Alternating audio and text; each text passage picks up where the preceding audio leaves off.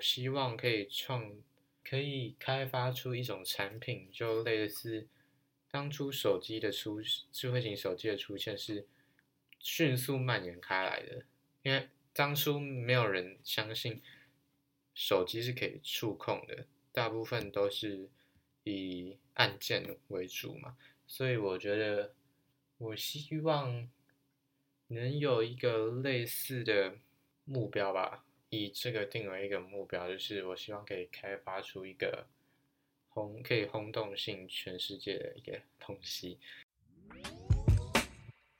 Hey guys, welcome to George Daily Talk. George 聊生活。现在身为高中生，我很常在想说，有没有什么方法可以为我提早带来一些收入？所以我开始经营了自媒体，像是。Blogger 跟 Instagram，还有现在的 Podcast，呃，我希望，呃，在现在还没有收入的状态下，希望能有一个开源的管道。然后，我前几天读了一本书，叫做《七天创业》，我觉得内容很有趣，它就是有关于作者。呃，他叫丹诺里斯，然后一开始他创业就是开了几间公司，然后就是因为计划太多，然后没有专注于一个精准的重点，所以就是虽然前初期就营收都还不错，可是到后面其实是没有利润的，所以他好像到第三次创业之后。他只剩可以经营七天的时间，经费只够经营这些时间，所以，呃，他就也只能在，他必须在七天内完成创业这件事，所以他在第一天呢，就就是把所有点子能想到的都记录下来，然后。不去想其他的事情，专注于想点子。在去年的时候，我还为了写出一个呃独特的网站，然后我就去特别去学了怎么写网站，就是学 HTML，然后 CSS 跟 JavaScript。很常有人认为说写网站或是写程式一定要去上课才会学会吗？但是经过我大概半年以上的经验，呃，大概连续写了大概两个礼拜吧，大部分的时间都是在上 YouTube 跟在 Google 查资料，而且网络上我觉得内容都很都很完整，所以不太可能有查不到的问题。呃，网上也有很多平台是。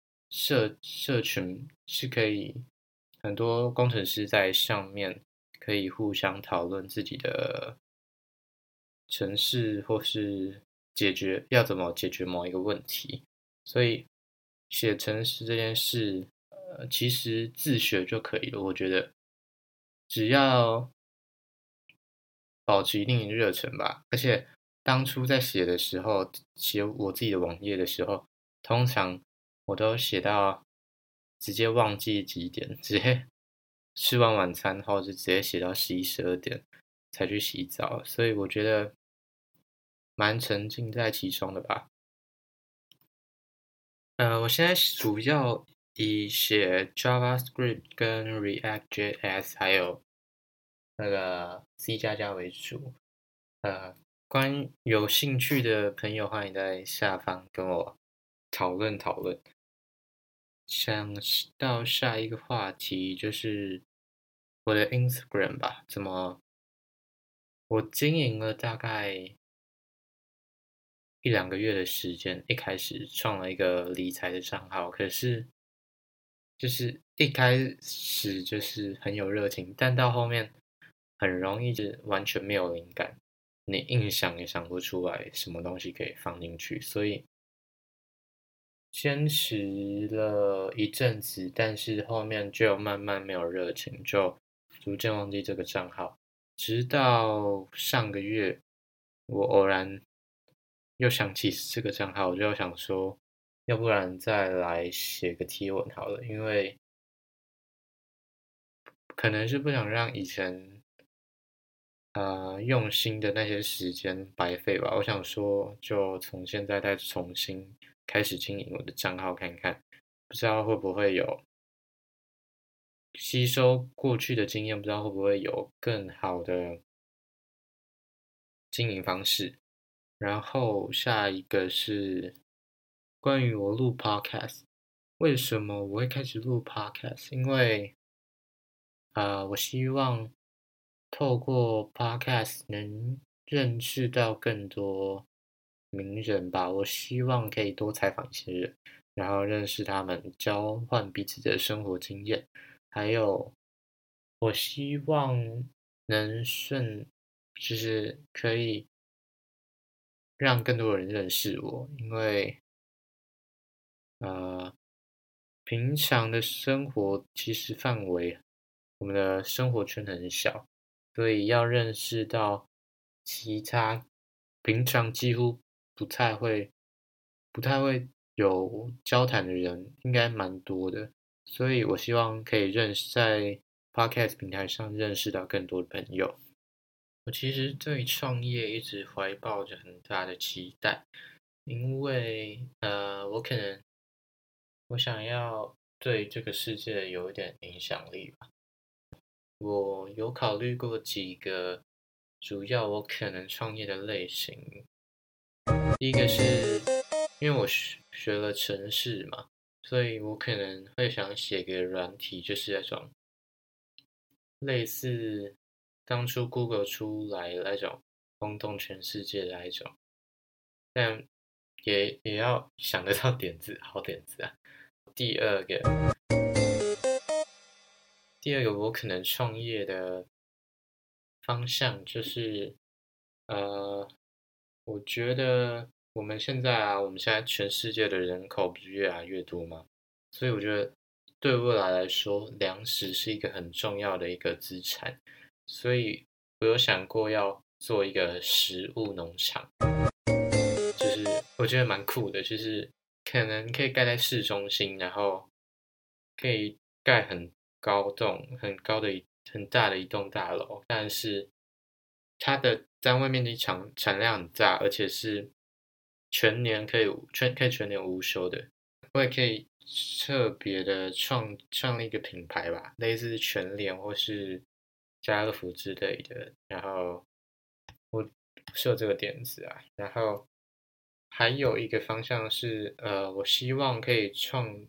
可以开发出一种产品，就类似当初手机的出智慧型手机的出现是迅速蔓延开来的，因为当初没有人相信手机是可以触控的，大部分都是以按键为主嘛，所以我觉得我希望能有一个类似的目标吧。以这个定为一个目标，就是我希望可以开发出一个轰可以轰动性全世界的一个东西。然后下一个要谈的就是我对于钱的看法吧。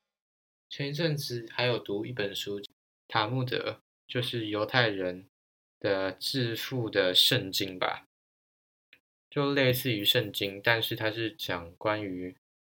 犹太人他们算是祖传下来关于钱的知识吧，也不是关于钱知识，就是类似财财财财商。对，它里面有讲一些，就像我举一个例子来说，钱我们现在所用的货币其实就只是一张纸而已，可是像是美金的话。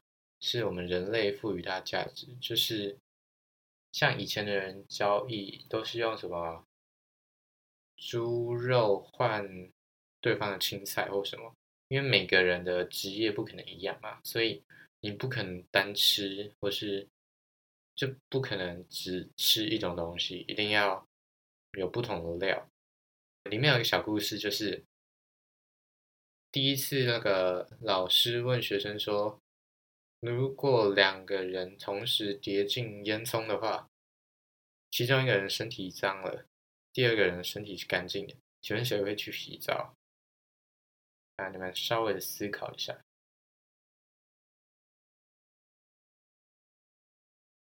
老师的答案是说，哎，学呃，对啊，学生学生当初第一第一时间反应就是想说，当然是身体脏掉的人啊，因为身体脏掉就要去洗澡嘛，就是以我们常理来想的，以我们常这是我们常理，会所马上所哎马上会浮现的点子，然后。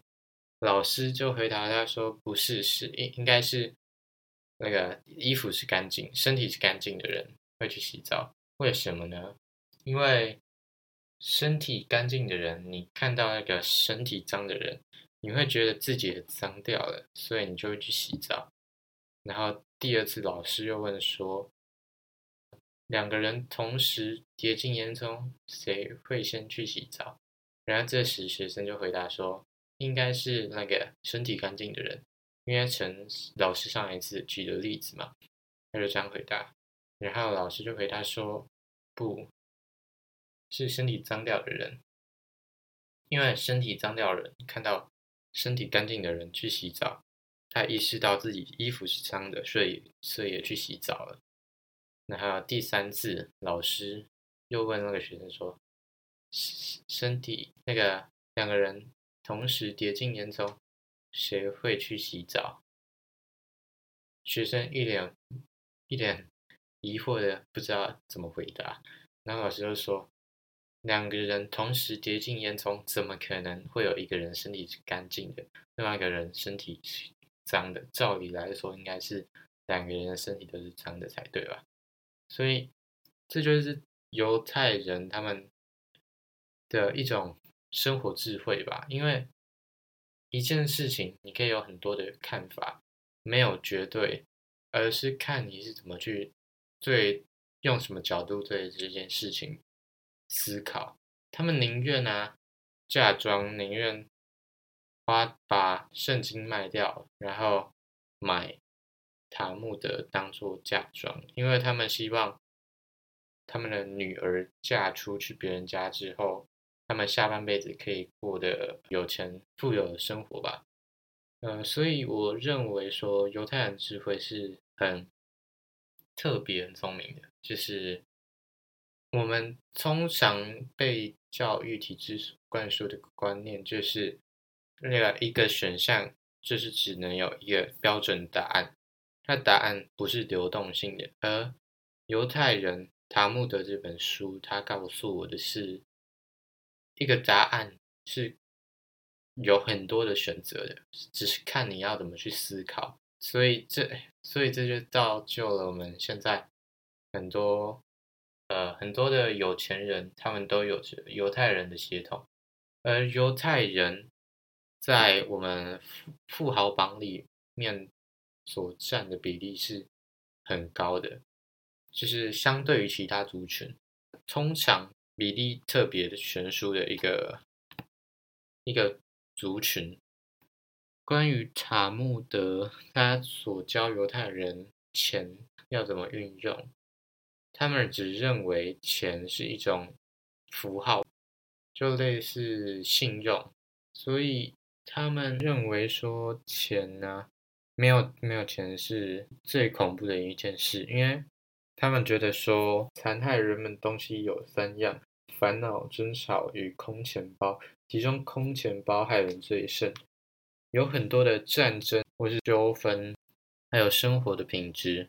我认为，犹太人认为钱是可以买到生活的自由，还有品质跟快乐。我还认为，钱有一个很重要的功能，是虽然钱不是万能。时间虽然比钱宝贵，但是钱可以买到时间。什么是钱可以买到时间？是什么意思？就像是一间公司，它雇佣了员工，就相当于买下了员工的时间。这段时间，他都必须待在他的工作岗位，必须把他的事情做完。所以，我认为，如果你有钱，相对就是你可以请人帮你完成你想要完成的东西。所以，我觉得虽然钱很宝，不对，虽然时间很宝贵，但是钱它算是可以。稍微的转换为一点时间吧，对。然后下一点，犹太人认为钱只是一种符号，那就只是一种计算的一种量值，它就像是信用，但是它是用一个整体的数字来评估你的信信用。然后就像以前举例来说，以前。的原始人或是更古老的祖先们，他们应该是用，假如我们家有养猪，我们就用猪肉去跟别家换菜，因为你不可能单吃猪肉，就就你的生活不可能只一直重复使用同一种东西，所以交交易这件事情是很重要，所以才会慢慢衍生出。以贝壳交易，甚至是到现在，我们用货通用货币来交交易。好，今天的 podcast 就大概到一个段落。以上是我对开源及一些生活上经验的分享，还有关于我阅读书籍内容大概自己的一些意见想法。如果各位有任何疑问或者意见的话，欢迎在下方留言，然后记得帮我留下五星好评，分享给你的朋友。还有还有，欢迎在下方的链接，我的 Gmail 或是我的 Instagram。如果你有任何想投稿的，欢迎在那些链接留下。谢谢大家今天的观看，今天的 Podcast 就到这里结束。